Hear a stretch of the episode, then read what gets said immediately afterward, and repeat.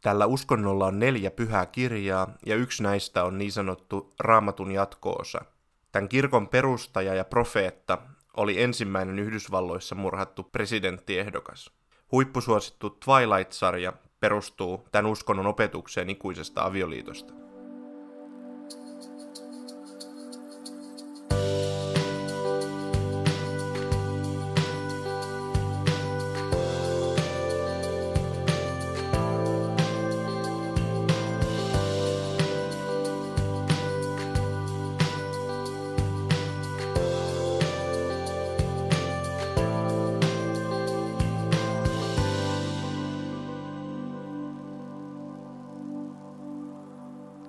Tervetuloa Uskonnon pitkä oppimäärä podcastin kuudennen jakson pariin. Mä olen Vilmi Haavisto ja tänään me puhutaan myöhempien aikojen pyhien Jeesuksen Kristuksen kirkosta, tuttavallisemmin mormonikirkosta. Käytän kuitenkin tämän alun ensiksi markkinointiin, eli suosittelen kaikkia käymään Instagramissa ottamassa seurantaan podcastin sivun Uskonnon pitkä, eli löytyy ihan Uskonnon pitkä oppimäärä nimellä – siellä päivittelen aina seuraavasta jaksosta tietoja ja mahdollisista väliviikoista, joita nyt tähän mennessä ei ole kyllä ollut. Samoin siellä voit olla yhteydessä muhun ja muun muassa kertoa, mitä mieltä olet ollut jaksoista, tai sitten ehdottaa muun muassa seuraavaa jaksoa tai jotakin seuraavista jaksoista. Jos sulla ei ole Instagramia, niin helposti käy myös sähköpostin kautta viljamihaavisto.info.gmail.com. Olkaa ihmeessä yhteydessä ja katsotaan, mitä tulevat viikot tuo tullessaan.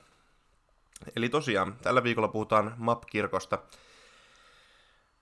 Nimi on aikamoinen, aikamoisen pitkä, mutta tämä on se, jota kirkko mielellään itsestään haluaa käytettävän. Mormonikirkko on alun perin ollut lievästi tällainen pilkkaava nimitys, vaikka sillä onkin ihan perusta tämän kirkon yhdessä pyhässä kirjoituksessa, eli Mormonin kirjassa – mutta puhutaan me siis MAP-kirkosta tai myöhempien oikein pyhien Jeesuksen Kristuksen kirkosta. MAP-kirkko on ehkä yksi nopeimmin kasvavista uskonnoista. Sillä on tällä hetkellä yli 16 miljoonaa jäsentä ja lähetystyöntekijöitä ympäri maailmaa. Noin puolet kirkon jäsenistä tulee kuitenkin Yhdysvalloista, ja tätä selittää muun muassa se, että tämä uskonto on varsin US-sentrinen. Kirkko ei tunnusta kolminaisuusoppia, joten se mielletään ainoastaan kristillisperäiseksi uskonnoksi, ei kristinuskoksi. Kirkon perustaja on Joseph Smith, josta ajattelin, että seuraavaksi puhutaan. Eli Joseph Smith syntyi vuonna 1805 Vermontin osavaltiossa Sharonissa. Ja hän syntyi tällaiseen työväenluokkaiseen perheeseen, joka oli tottunut tekemään eri sekatöitä. Ei ollut kyse mistään rikkaasta tai vaikutusvaltaisesta perheestä. Smithin perheessä myös oli tapana puhua paljon aarteen metsästyksestä ja tällaisista uskomusmenetelmistä. Ja Joseph Smith toimikin nuorena tällaisena aarteen metsästäjänä. 1820 14-vuotias Joseph Smith lähti kuitenkin metsään kysyäkseen, että mi- mihin kirkkoon hänen tulisi liittyä. Hän kertoo, että täällä metsässä hänelle ilmestyy sekä Jeesus että Jumala. Ja he kertoo, että kaikki kirkot on väärässä ja että Josephin täytyisi vaan odottaa maltillisena, että kirkko tullaan palauttamaan maan päälle. Tai teki Smithin suuren vaikutuksen, ja myöhemmin hänelle ilmestyikin sitten enkelin Moroni, joka oli elänyt samalla Amerikan mantereella 1400 vuotta sitten. Ja tämä enkeli Moroni kertoo, että hän oli tuolloin 1400 vuotta sitten niin haudannut New Yorkin Kumorran kukkulalle kertomuksen tämän Amerikan kansan historiasta aina 600 ennen ajanlaskun alkua 421 vuoteen. Nämä kultalevyt oli kuulemma kirjoitettu reformoidulla Egyptin kielellä, ja Joseph meni sitten tänne kukkulalle, mutta silloin enkeli Moroni ilmestyi uudestaan ja kertoi, että Josephin täytyisi odottaa vielä neljä vuotta, jotta olisi varmasti selvää, että hän ei ole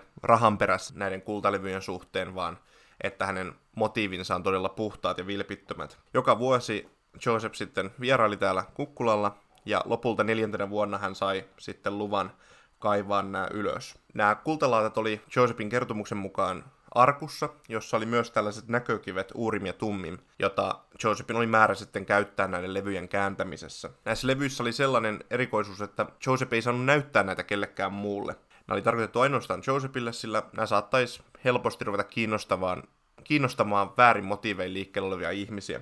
No aluksi Joseph sitten aloitti kääntämään näitä laattoja yhdessä vaimonsa Emma Smithin kanssa, mutta edelleenkään hän ei saanut näyttää Emmalle näitä laattoja ja tämä työ kävi sitten aika hitaasti. Kertomuksen mukaan Smith laittoi nämä, nämä näkykivet hattuun ja sen jälkeen laittoi päänsä siihen hattuun ja luki sitten näistä laatoista näkemättä niitä itse. No 1828 sitten Smithin naapuri Martin Harris tuli apuun näiden laattojen kääntämisessä. Hänellekään näitä ei saatu näyttää, mutta Harris oli nopea kirjoittamaan. Ja tämä sanelu pääsikin sitten hyvään vauhtiin. No, kun 116 sivua oli käännetty, niin Harrisin vaimo alkoi epäilemään todenteolla tätä Smithin tarinaa ja sanoi Harrisille, että et saa mennä sinne ja että tämä on huijausta. Mutta Harris sitten pyysi Josephilta, että hän saisi viedä nämä sivut Palmyraan ja kuitenkin kävi niin, että nämä sivut sitten katosi tällä reissulla. Ja seuraavaksi sitten hän, Josephia pyydettiin kääntää nämä uudestaan, mutta Joseph kertoi, että hän oli menettänyt tämän kykynsä kääntää. Ja myöhemmin hän sai sitten ilmestyksen enkelin Moronilta, jossa sanottiin, että näitä 116 sivua ei tarvitse kääntää, vaan voit jatkaa seuraavasta, ja sitten tämä taito palasi. Tämä käännöstyö tosiaan jatkui sitten vuoden päästä 1829 ja silloin apuun tuli Joseph Smithin pikkuserkku Oliver Cowdery. Tätä käännöstyötä jatkettiin Fayettessa ja tässä kohtaa mukana oli myös Peter Whitmer ja päätökseen tämä käännöstyö tuli sitten ensimmäinen 7.1829. Ja kun tämä käännös oli valmis, Joseph halusi todistajalausunnot näiltä ihmisiltä, että tämä tarina on totta, ja näille ensiksi kolmelle ihmiselle, näille aikaisemmin mainituille, ja sitten myöhemmin kahdeksalle henkilölle näytettiin nämä laatat, ja sitten tämä käännös, ja he allekirjoitti tällaisen todistajalausunnon. Ja tämän jälkeen sitten tarinan mukaan enkeli vei nämä laatat pois. No, vuonna 1830, eli jälleen seuraavana vuonna, Mormonin kirja julkaistiin ensimmäistä kertaa. Ja tämän kirjan kustansi tämä käännöstyössäkin auttanut Martin Harris, joka panttasi oman maatilansa tämän kirjan julkaisua varten. Kuukautta myöhemmin Joseph sitten perusti ystäviensä kanssa Kristuksen kirkko-nimisen kirkon, ja tämän kirkon auktoriteetteina ruvettiin sitten käyttämään tätä mormonin kirjaa sekä raamattua. No, ihmiset ympärillä ei oikein suhtautunut hyvin tähän uuteen kirkkoon, ja puhkesi paljon väkivaltaisuuksia. Myöhemmin Smith koki jälleen ilmestyksen, ja tällä kertaa hänelle ilmestyi Pietari, Jaakob ja Johannes, ja tässä ilmestyksessä Smithille ja Kauderille annettiin apostolinen auktoriteetti, ja he ryhtyivät sitten johtamaan tätä myöhempien aikojen pyhien liikettä. Tämän seurauksena he muutti myös Ohioon, koska oli niin paljon näitä väkivaltaisuuksia täällä New Yorkin osavaltiossa. Smith näki, että Ohio on tällainen uuden Jerusalemin itäinen rajapyykki, ja että tämä oli tarkoitettu, että he menisivät Ohioon. Tässä vaiheessa kirkolla oli noin 1500-2000 jäsentä, ja ympärillä jälleen ihmiset alkoi suhtautumaan väkivaltaisesti ja kielteisesti tähän uuteen liikkeeseen. Seuraavaksi sitten oli aika muuttaa jälleen, tällä kertaa Jackson, Missouriin, jota Smith kutsui sitten uudeksi Jerusalemiksi.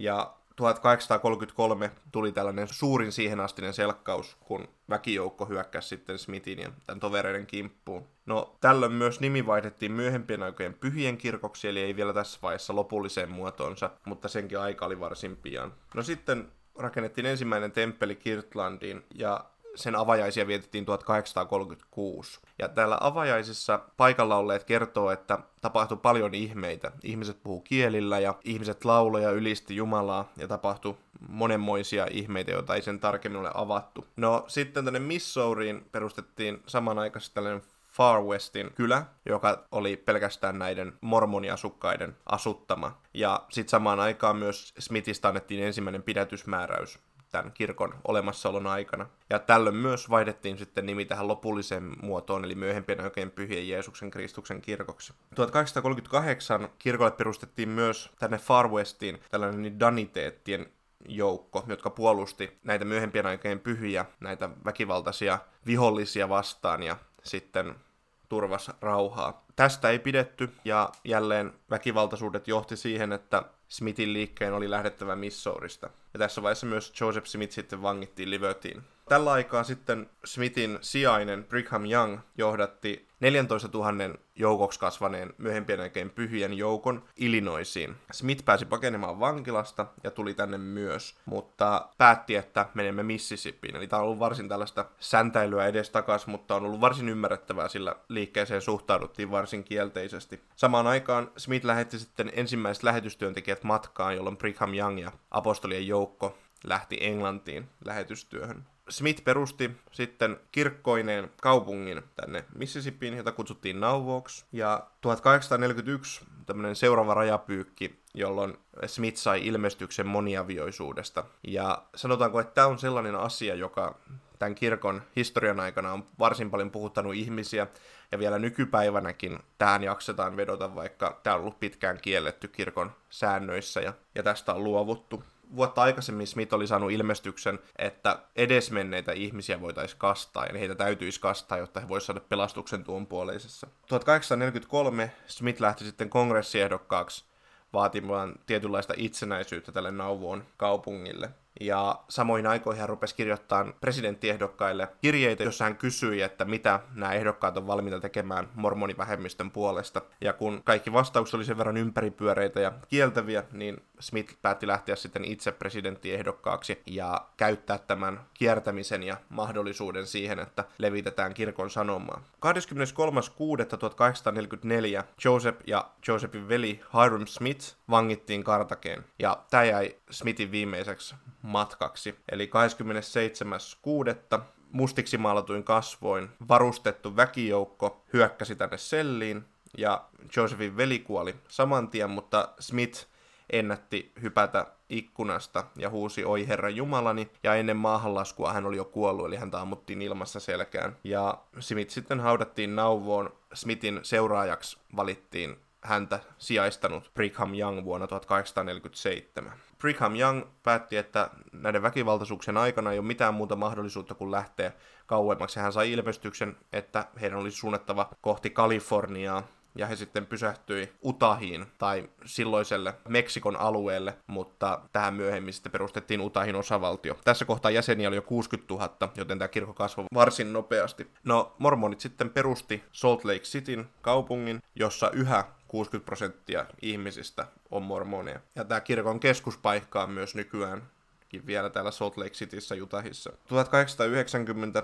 tärkeä vuosi, koska silloin luovuttiin moniavioisuudesta, ja sitten kuutta vuotta myöhemmin 1896 Utahissa tuli osavaltio, ja on nähtykin, että tämä moniavioisuudesta luopuminen on ollut ennen kaikkea sen syytä, että tämä kirkko halusi, että Utahissa tulisi osavaltio. Yhdysvaltain laki kielsi moniavioisuuden. No tässä mainitsin noita temppeleitäkin jo aikaisemmin, eli temppelit on myöhempien oikein pyhien Jeesuksen Kristuksen kirkon pyhin paikka, jonne ulkopuolisilla ei ole pääsyä sen jälkeen, kun ne on pyhitetty. Eli usein, kun esimerkiksi Suomessa avattiin temppeli Espoon Karakallion, niin oli tällainen vierailupäivä, jolloin mm, sinne sai mennä, mutta sen jälkeen se pyhitettiin ja sen jälkeen ulkopuolisilta on pääsy ehdottomasti kielletty. Näitä temppeleitä on maailmassa 134 ja muistaakseni Espoon temppeli on 122.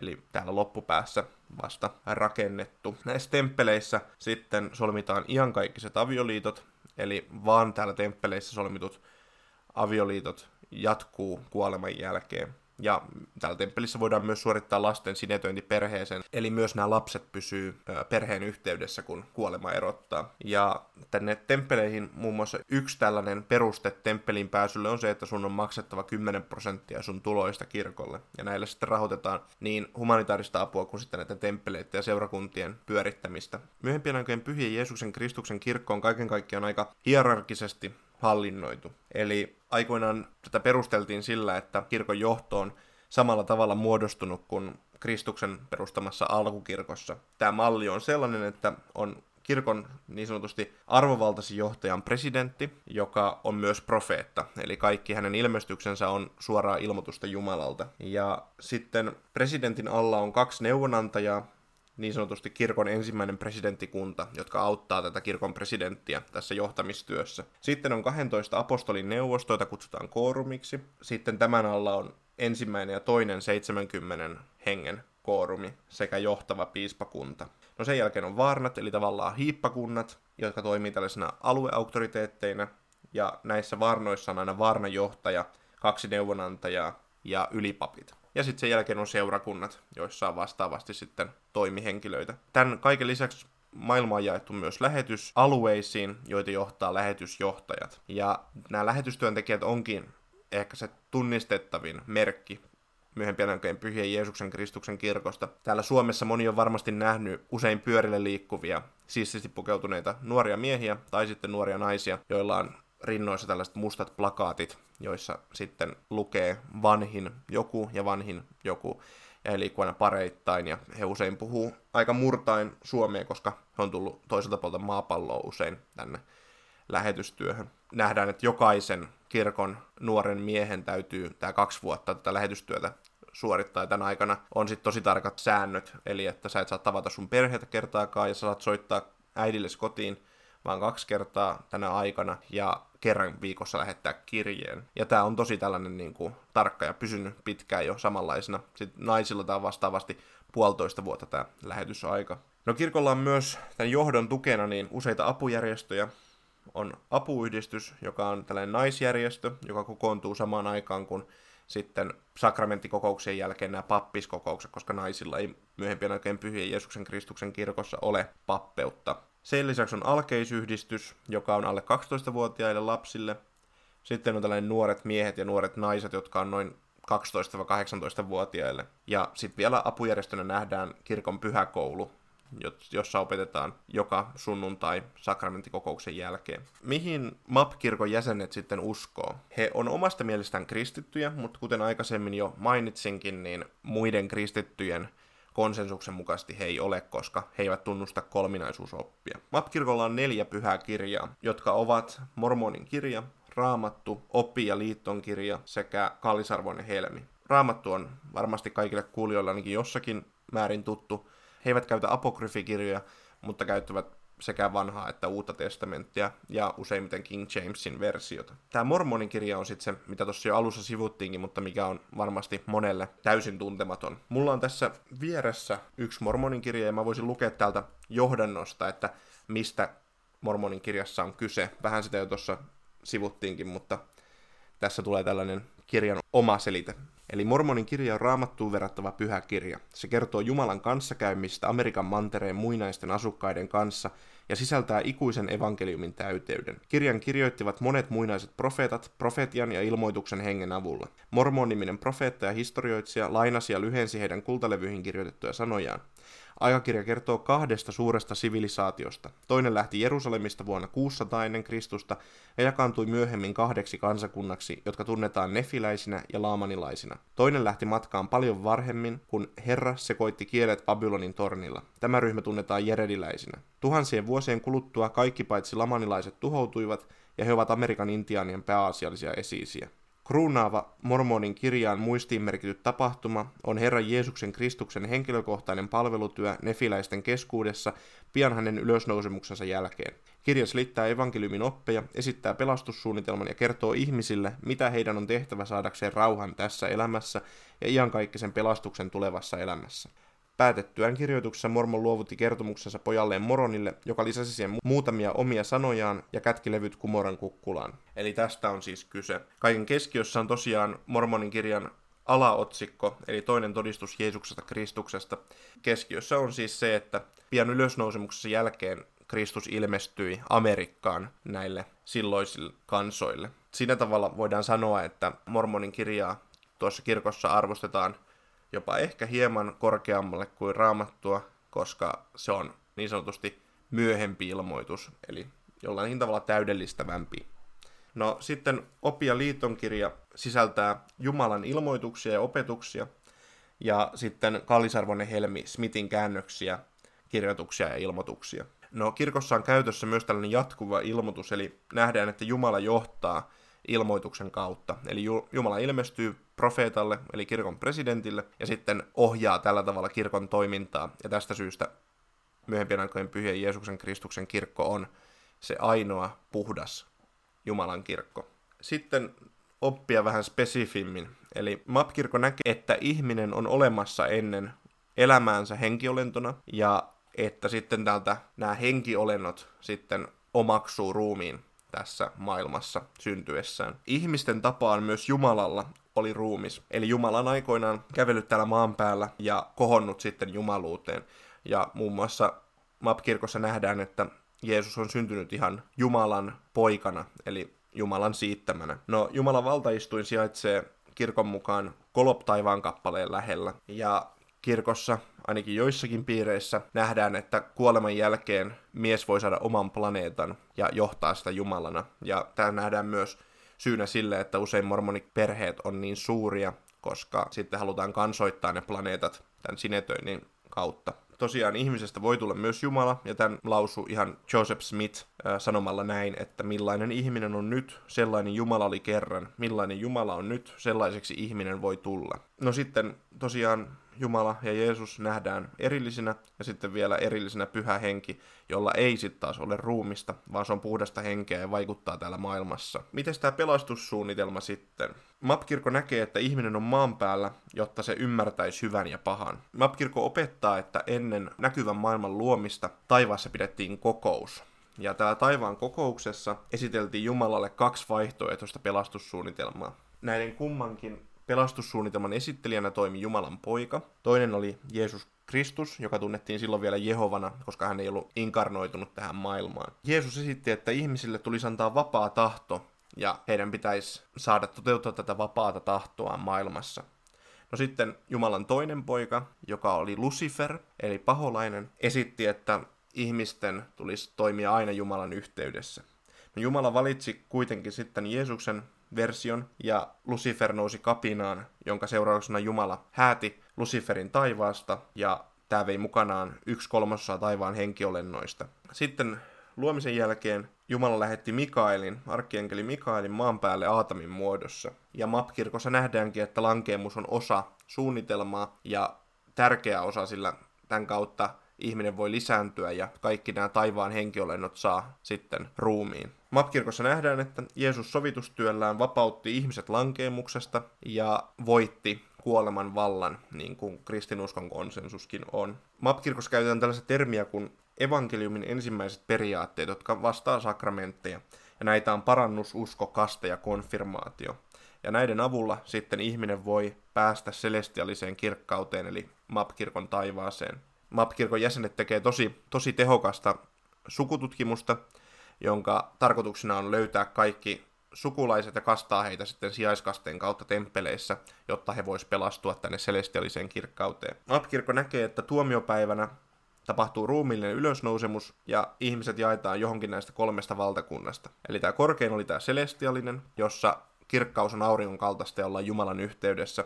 Ja tänne pääsee ensisijaisesti MAP-kirkon jäsenet. No sitten on terrestinen taivas, johon pääsee vilpittömät ja kuitenkin niin kuin hengessään puhtaat ihmiset, mutta heidän ei tarvitse olla MAP-kirkon jäseniä. Täällä sitten taas kirkkaus on kuun kirkkautta, voisi luonnehtia, ja ei olla Jumalan suorassa yhteydessä. No sitten on telestinen kirkkaus, jossa kirkkaus on ainoastaan tällaista hiipuvan tähdenlaista, ja sinne menee syntiset ja pahat.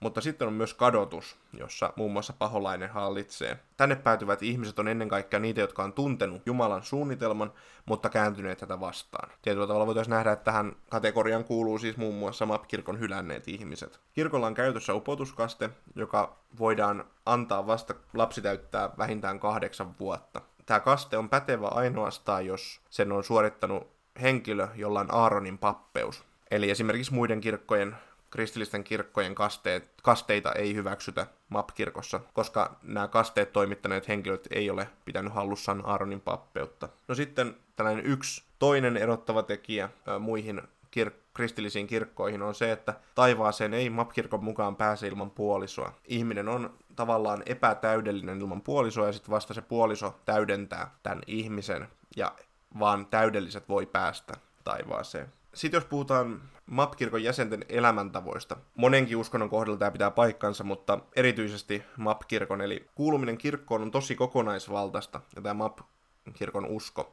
on tosi kokonaisvaltaista. Ja siihen kuuluu säästäväisyys, ahkeruus, uutteruus, jatkuva itsensä kehittäminen, esivallan kunnioitus, lainkuuliaisuus ja isänmaallisuus. Ja tämän lisäksi on useita erilaisia sääntöjä, näkemyksiä siitä, että, että millainen MAP-kirkon jäsenen tulisi olla. Temppelissä käyvän mormonin tulee käyttää koko ajan elämässään tällaisia alusvaatteita, jotka suojelee henkilöä saatanalta.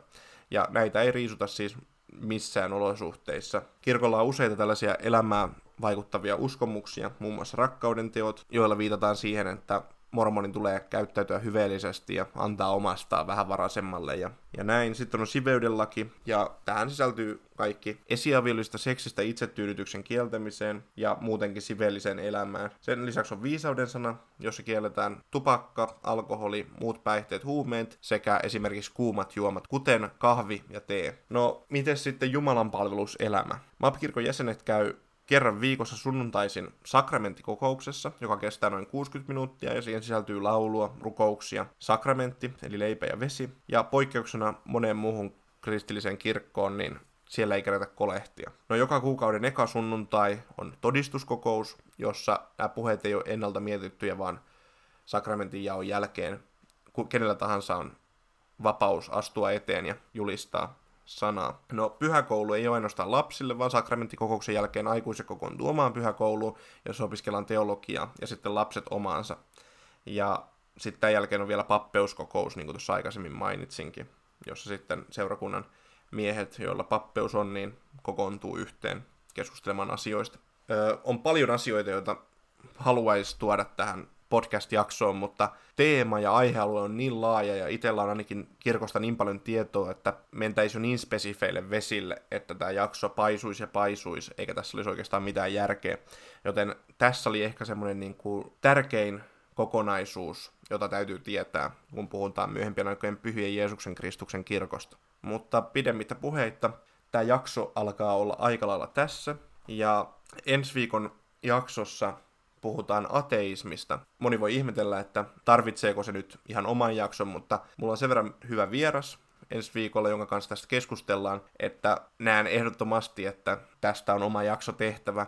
Ja ateismi on kuitenkin sellaisella trendin harjalla, että siitä olisi hyvä puhua. Joten jos sulla on jotain kysymyksiä, joita sä haluat ensi viikolla käsiteltävän ateismin yhteydessä. Laita niitä mulle Instagramissa tai sähköpostilla, jotka tuossa jakson alussa jo mainitsinkin. Ja vielä kerran sanon, että ehdota ihmeessä jaksoja. Siellä on vielä ensi viikoilla tyhjää, että ateismin jälkeen vielä mietin seuraavia aiheita. Mutta ilman muita puheita, kiitos, että kuuntelit tänne saakka ja kuullaan taas ensi viikolla. Tämä oli Uskonnon pitkä oppimäärä ja mä oon Viljami Haavisto.